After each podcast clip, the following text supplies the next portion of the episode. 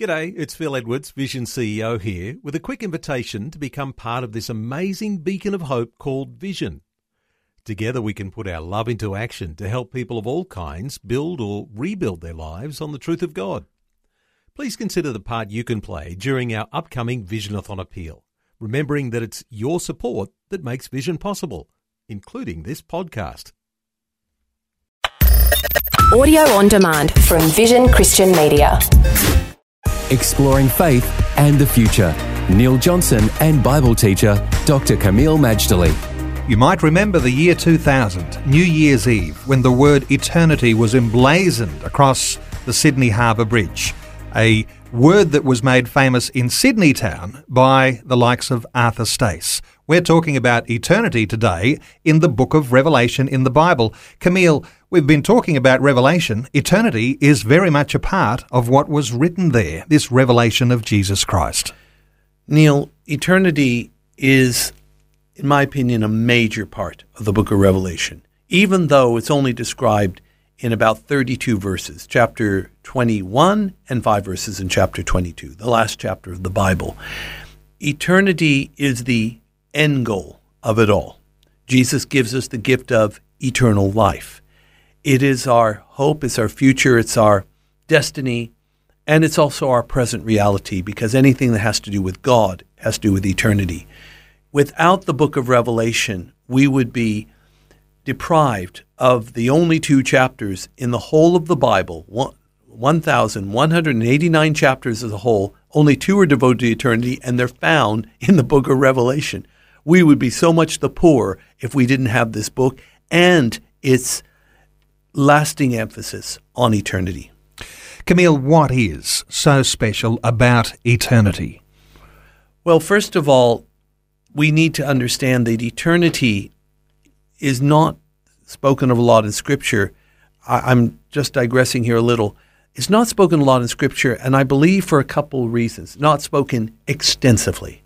Number one, because if the details of eternity were codified as Scripture, this world would be too small to contain the book, because eternity is long, it's rich, it's deep, it's multifaceted, it's beyond space and time, as well as in the realm we now know. There's a second reason I think God doesn't tell us more. I believe he wants it to be a surprise. You know, he's won his bride. He's prepared a wonderful place for his bride. He wants to carry her over the threshold. He wants to take off the mask once that threshold has been crossed to get what we call the wow factor. And if you can see people having a wow factor, like, for example, on a Holy Land tour, just imagine what it would be like when God is taking us into eternity. So in addition to that, we would do well to learn more about what Revelation says on this topic, because it will order how we live here and now. Camille, as eternity unfolds in those chapters in Revelation, what is it that we can practically think about where God makes a description of eternity? The single most important description of eternity found in the book of Revelation is that of the New Jerusalem, which is our eternal home. One of the great Bible commentators put it this way: the New Jerusalem, where righteousness finds its true home. Very eloquently put. Where corruption, evil, debauchery, scandal, compromise, lying, you name it, are things of the past. So much so, they aren't even brought to mind. We forget about them, because the New Jerusalem and eternity is so wonderful. But to give you an idea, the New Jerusalem is described as a cube, 2,400 kilometers length, breadth, and depth. If even just 25% of that cube was given for private residence and 75% for public land, it is estimated that if you had 20 billion redeemed people, each one of them would get 1/2 cubic kilometers per person. That's 20 billion redeemed people and 25% of the cube. I had an engineering student do the sums, and I think she's right. The whole purpose to say the New Jerusalem will be very big, because our God is very, very great.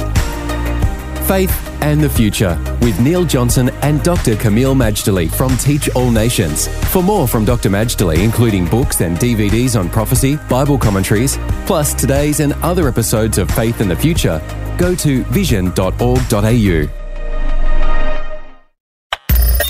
Thanks for taking time to listen to this audio on demand from Vision Christian Media. To find out more about us, go to vision.org.au.